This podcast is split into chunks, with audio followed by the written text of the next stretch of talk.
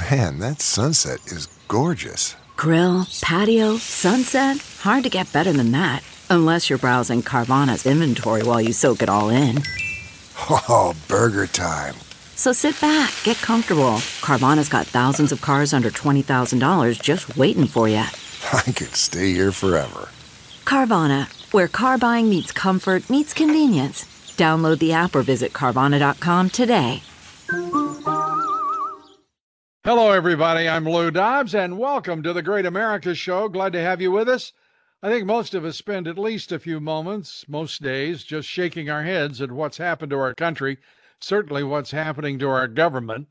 It's almost unreal when you think Joe Biden is president of the United States, that he's the leader of the free world, so-called, that the Marxist Dems and the deep state are in control of our federal government, all of it, with the possible exception of the Supreme Court, but John Roberts is Chief Justice, and with him as Chief Justice, the Supreme Court is really hanging by a thread, isn't it? Think of it. Those Marxist Dems control the White House, Congress, the Senate, the entire federal bureaucracy, and the Marxist Dems control the deep state as well.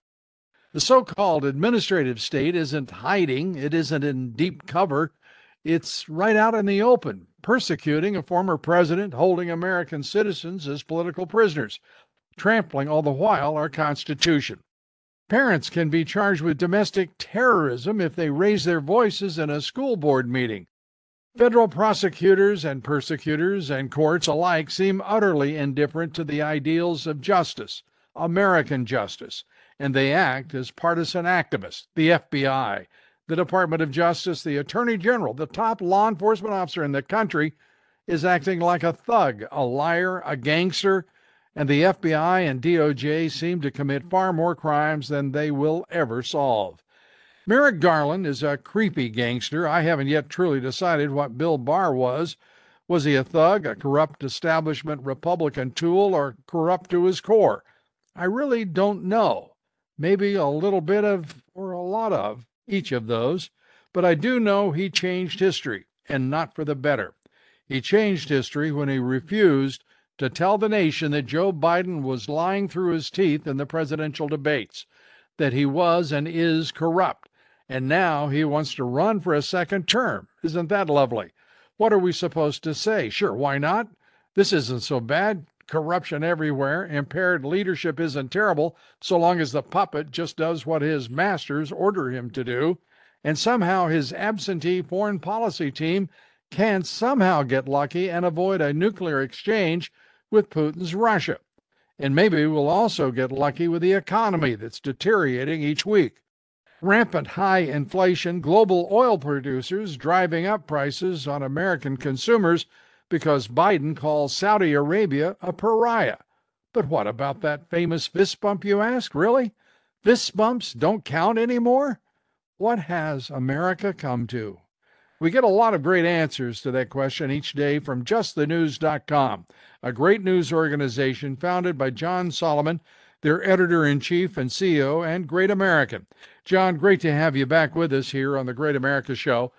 We now know the January sixth committee will not have that promised final report before the election, but they do promise to give us their very best thinking, such as it is. What do you think? Well, think about it. Uh, we will go into the twenty twenty-two election not knowing what the Democrats actually ultimately found in the twenty twenty election. My guess is they didn't find the sort of headlines that they were looking for, hence they're just going to kick it to after the election. By the way, it could die, too, because if they don't get it out before the end of the year and House Republicans take over next year, they very well could dissolve that committee. We might never see its findings. Uh, but we, we've known there's been all sorts of problems with. Let's go back to a year ago. I broke the story that they had accused Bernie Kerik, the former N Y P D commissioner, being in a meeting on January fifth to plot the overthrow of the election the next day in Washington, D C. It turns out, because I got his phone records and toll booth records, he was in New York. He wasn't even in here. They had apologized to him. We go into the famous testimony of Hutchinson, the young White House aide who says uh, the uh, President Trump grabbed the steering wheel of the limousine and commandeered it to the Capitol. And the Secret Service said, well, first off, Hutchinson wasn't there. Cassidy Hutchinson wasn't even there. And two, it's not true. It's disinformation. The hearing, the, the January sixth panel has repeatedly had those sort of muffs and fluffs all throughout. They would rush out with something before checking their facts. And I think ultimately they did a lot of discredit to themselves. And you can see what happens. The hearing ratings go way down. Uh, the news coverage of it goes down. It lost its theme. It lost its credibility. And while there are very important issues to resolve from January sixth, most importantly, how did a six hundred million dollars a year police force, uh, which reported directly to House Speaker Nancy Pelosi, not be able to stop a group of yahoos, you know, who stormed the Capitol? By the way, they weren't organized terrorists. They weren't uh, uh, anything of, of a, a nation state type attack like we had on nine eleven. So how did that happen? And and that hasn't been focused on for one minute in these hearings. That's a public interest. We all ought to learn that, fortify the Capitol better. You're not going to get that from Benny Thompson or Liz Cheney or Jamie Raskin or that crowd, Adam Schiff. But next year, I expect the House Republicans, they've been doing an enormous amount of work. My understanding is they have text messages showing exactly what Nancy Pelosi's team knew and when they knew it. And I would expect that to come out soon, even if the Democrats fail to get their information out. Let me ask you, do you expect Nancy Pelosi to retire? You know, there have been these reports that uh, she's thinking about uh, going to Italy next year, particularly if the Republicans are in control. She just made a trip to Italy. Uh, she gave us an interview over the weekend saying that's hogwash. It's not going to happen. We'll see. I think uh, there's a strong possibility that if uh, Democrats are in the minority again in the House, that she'll step aside and let a younger generation. One of the remarkable things about the House Democrats is you see it, Benny Thompson, Uh, Steny Hoyer, uh, Nancy Pelosi, they're, uh, Joe Biden, they're all very old. They're all seventy-five to eighty, eighty-five, and there's very little young blood in the party that can connect to the next generation or have the energy. I think there could be a significant changing of the guard uh, in January if Democrats lose. I think you'll see some of the newer, younger members of the party step into leadership positions for the first time. Yeah, and with Nancy Pelosi, I think she, a lot will depend on the extradition treaties of the countries that she selects, I, I, I, I would assume. Uh, let's, let's turn to the, the Mar-a-Lago raid controversy. Yeah. The National Archives nominee that Biden had chosen uh, goes down in flames. Uh, absolutely a pathetic choice of any, I, I mean, no matter what was going on with Mar-a-Lago, the National Archives, the woman was a complete and utter incompetent, and it was transparently so, uh, vividly uh, uh, observable. Uh, and yet here we are. More of it, they don't care who they're put where, because you know what? They're just going to do what they're told, and they're going to try to wreak as much havoc on America as they can. Don't you? Your thoughts? Well, listen, the National Archives, I think, is part of that uh, leading edge of uh, the, the left's uh, takeover of, of what used to be institutions that we all enjoyed, that we all could share regardless of our political beliefs. As you know, uh, I think it was about a year ago, we broke this story about the archives putting warning labels on some of our founding documents that they might be harmful or trigger you, like the Constitution. Can you imagine that? The Constitution being harmful in this new left world that has taken over institutions like the F B I, the National Archives, all of these universities, including the universities working with the government to censor content during the twenty twenty election, a story we had last week.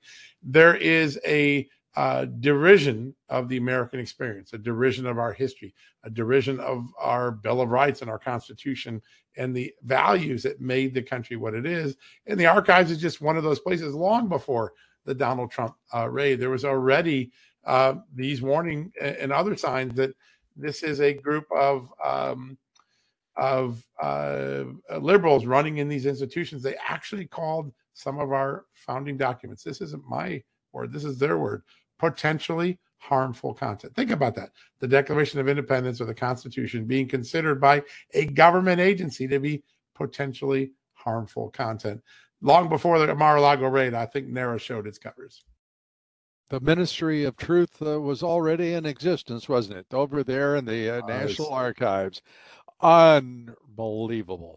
Uh, and what is, to me, uh, just unthinkable is that the Democratic Party doesn't have a single solitary soul who has the common sense, the decency, the integrity to say, this is absurd, yeah, what you're doing here.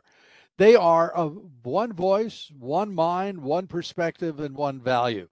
They are Marxists, and they are going to adhere to one another. They're going to be as uh, cohesive as uh, as imaginable around anything uh, that is it is their agenda, irrespective of how mad it is. I, I never thought we'd get to really this point, but we are there, aren't we? We are. Listen, there's one interesting Democrat to watch. I, I have been amazed as a reporter at her metamorphosis. But Tulsi Gabbard sat, stood on the stage in twenty twenty, ran against Joe Biden, tried to win the presidential nomination for the Democratic Party. Since that time, she has become a clarion voice against all that the Democratic Party stands for. Her speech at C PAC in February on the erosion of the First Amendment under President Biden, under Democrats, one of the most extraordinary speeches I've seen given in the last ten years.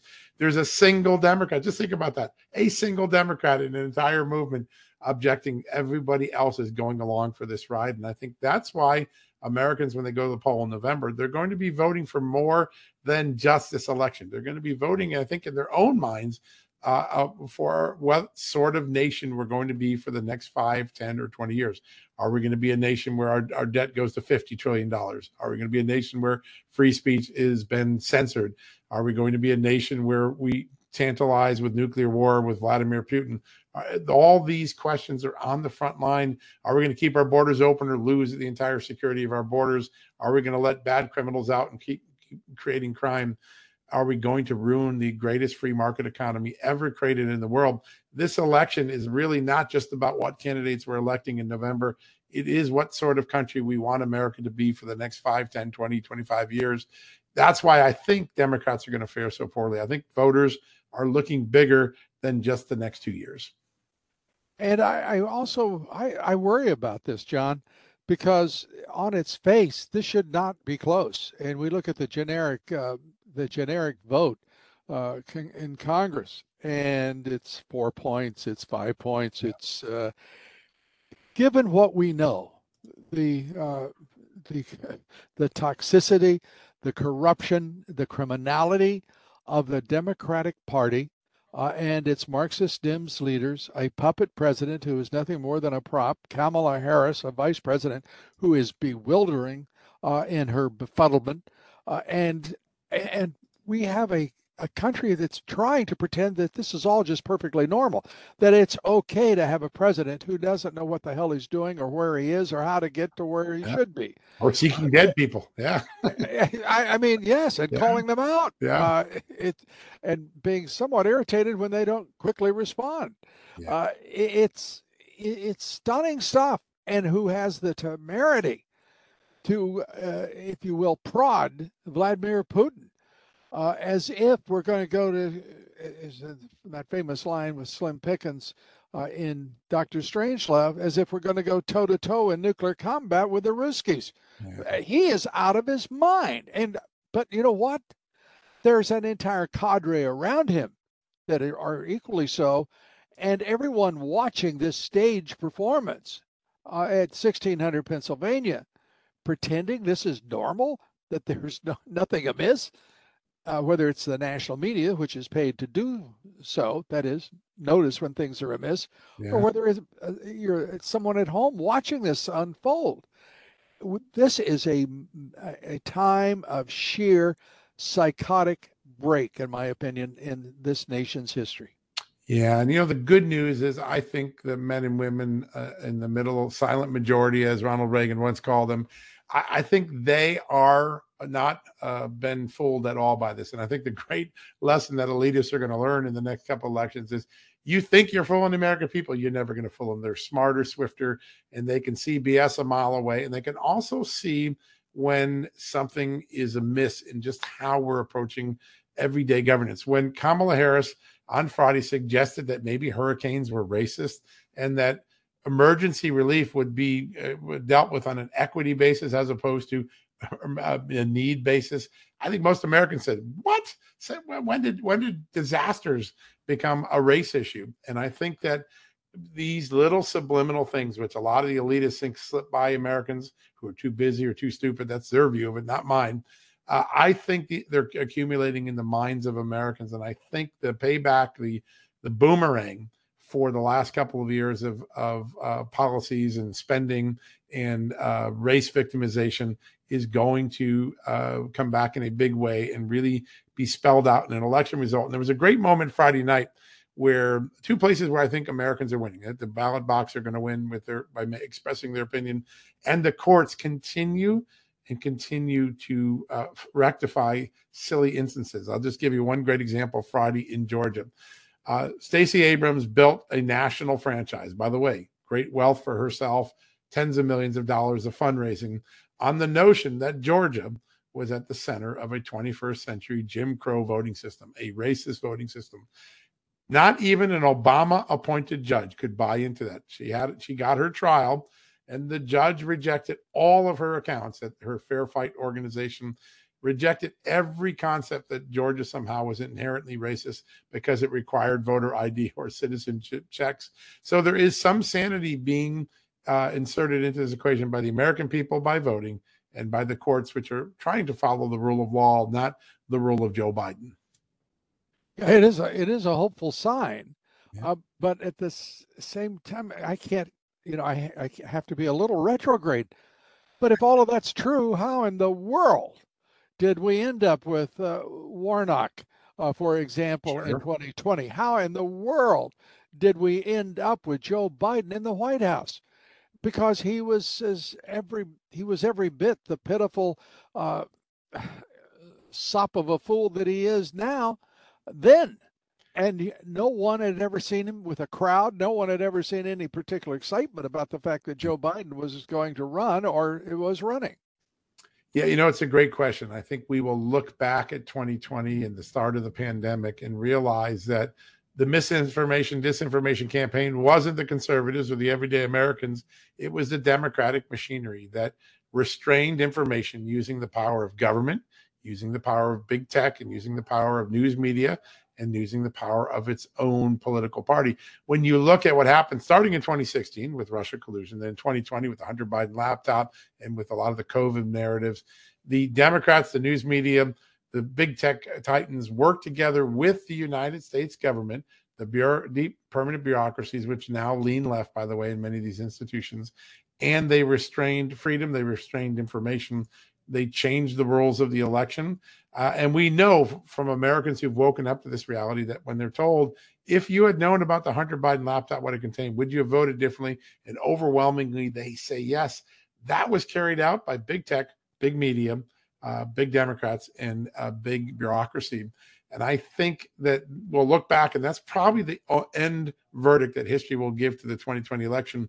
But twenty twenty-two looks to be a course correction, a repudiation, a rejection of the things that went on in twenty twenty. We see it in the change of laws. We see it in the shift of Hispanics to Republicans. We see the return of suburban moms who say, you're not going to be poisoning my children with that crap in our schools. And I think twenty twenty-two, if it keeps the trend lines we're seeing now, will be the ultimate course correction to twenty twenty, and there'll be a large message delivered to all parties about what where America still stands on these issues. Well, I hope I hope you're right, but at the same time, and again, you know, a takeout and uh, just the news uh, on Biden using taxpayer dollars. Oh yeah, to boost boost Democrat turnout. Yeah. That, in other words, replacing with government money. The taxpayer money, yep, government power, resources, and manpower, uh, and, and throwing it at the twenty twenty-two midterm election. And the Republicans are complaining about it, but as usual, have no solution or countervailing power to change the outcome whatsoever. I mean, your thoughts on how in the world this could proceed. This is federal money. This is federal government money. It's federal government resources. This has to be against the law.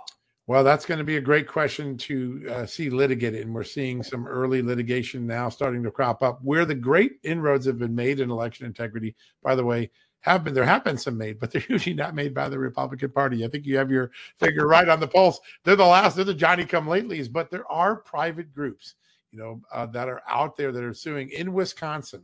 There's been an extraordinary legal counterattack on all of the silliness that the Wisconsin Election Commission, the Evers administration, has done, starting with the idea that they put out mobile ballot boxes. There was no legal provision to put mobile ballot boxes out. They've been declared unlawful. When they were declared unlawful, some of the Democratic counties wouldn't withdraw the permission. And so these determined legal activists, by the way, just lawyers and nonprofit groups, they went and forced every county that wouldn't acknowledge that ballot boxes, mobile ballot boxes were illegal, and they forced them to get decrees. That's the sort of determination you would expect the Republicans to have. They don't have it, but private groups are doing this. Same thing in Pennsylvania. There's been some good litigation. In Michigan, there's been some good litigation. Arizona, the legislature put in some significant reforms. Some of them have been delayed to twenty twenty-four, but uh, there, there are a lot of the issues that Democrats got away with in twenty twenty. By the way, no, no work of the National Republican Party, but at the state level and with activists, good wins that I think preserve American election integrity better than we had in twenty twenty. Well, I, let's uh, pray so. They, what we're witnessing is, again, chilling uh, and deeply disturbing, because there is, as you say, there is a wave election. Poll after poll confirms that. Yeah. Uh, what's happening, uh, tabula rasa. You know, it, it is uh, it is another question. Yeah, uh, what is uh, what the subversives will do in the Democratic Party, and I don't think there is any limit to it.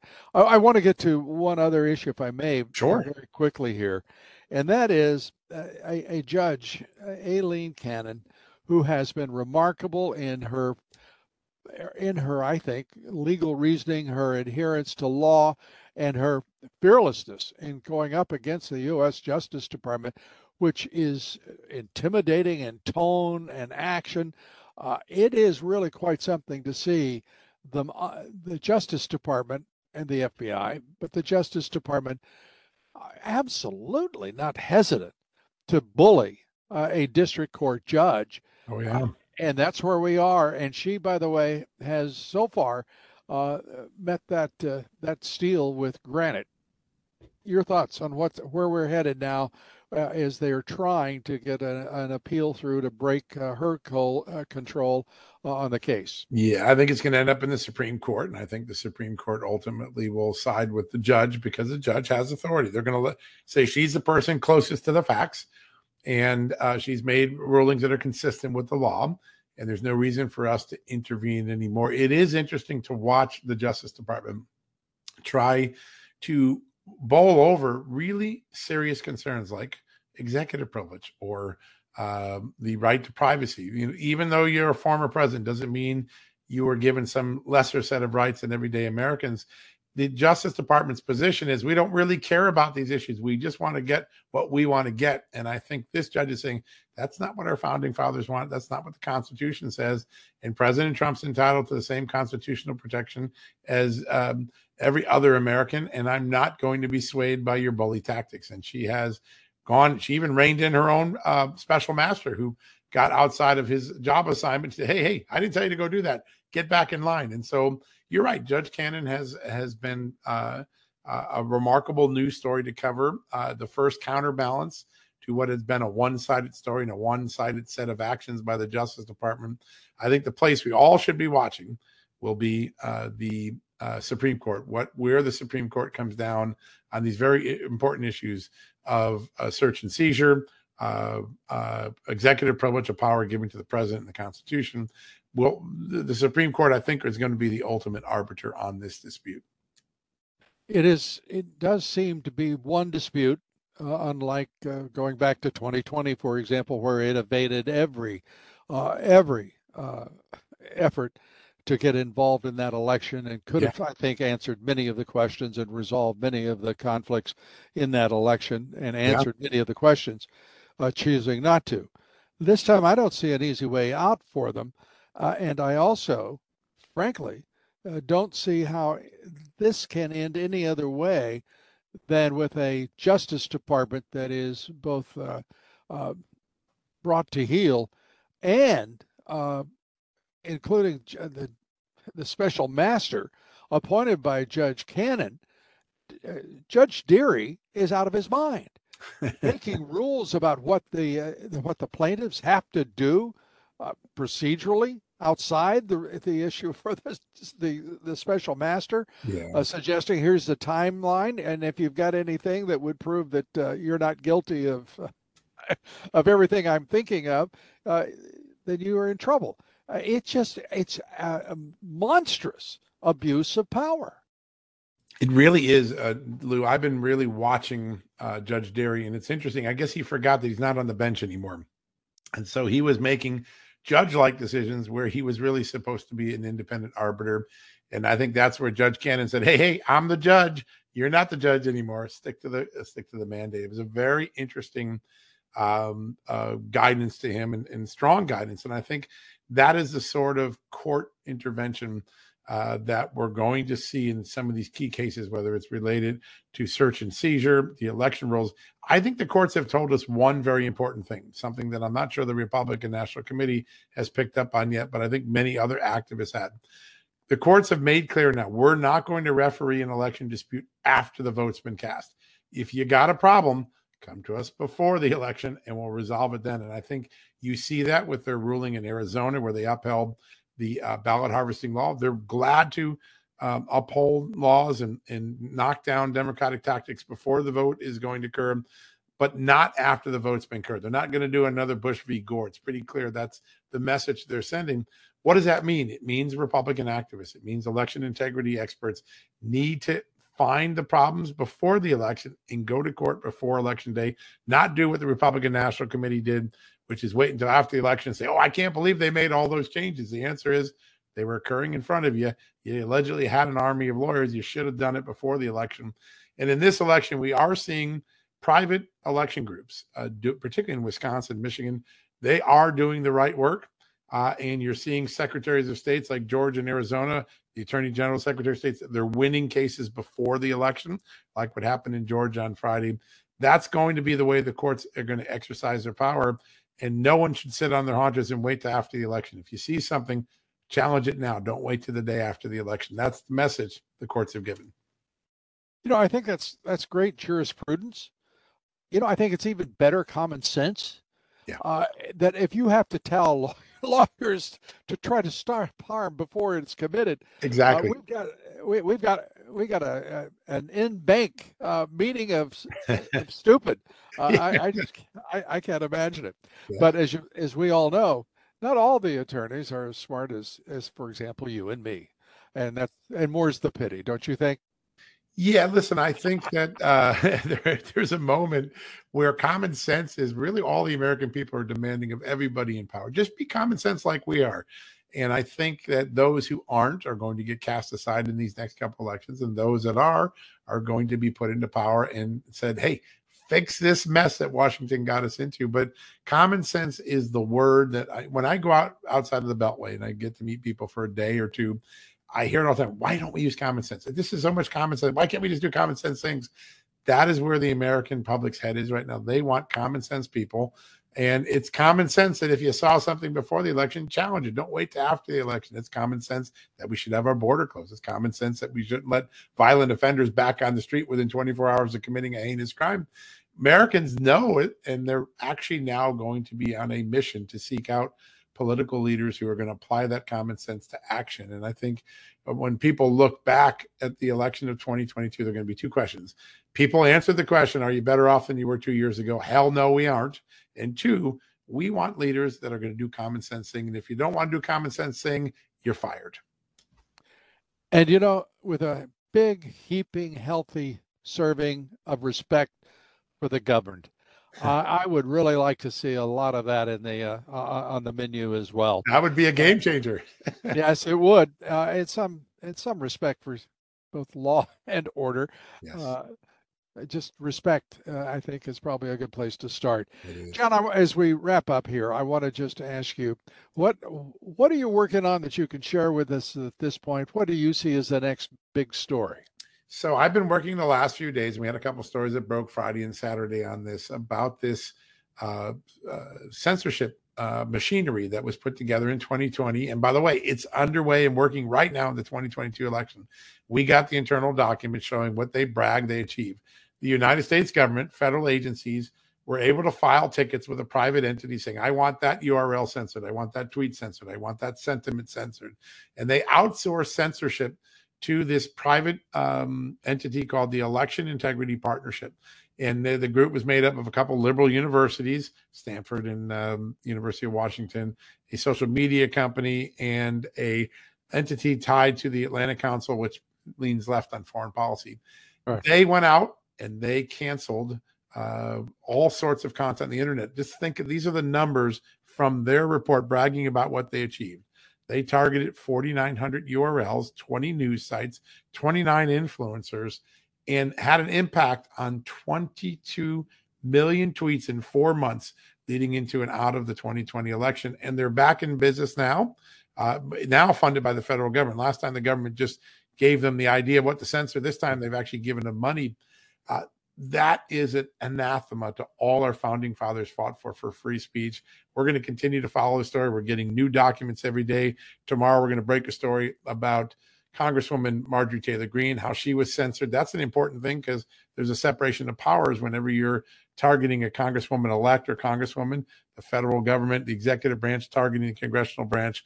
We're going to dig into all of that over the next few days. But one of the great, in fact, the greatest censor, censorship machine ever constructed in American history. And we know the number one name on that list, President got- Donald J. Trump. You got that right. All right. We'll look forward to it, John, as always. Thanks, Thanks so much for being with us here on The Great America Show. John Solomon, founder, C E O of just the news dot com, uh, a great uh, a great journalist, a great entrepreneur, a, a great American. Thank you, sir. Great honor to be on your show. Thanks, everybody, for being with us here on The Great America Show. Tomorrow, our guest is Jeffrey Clark, former top official at the Department of Justice. Will be talking about corruption in the F B I and the Department of Justice. That's here tomorrow. Please join us. Till then, God bless you, and God bless America.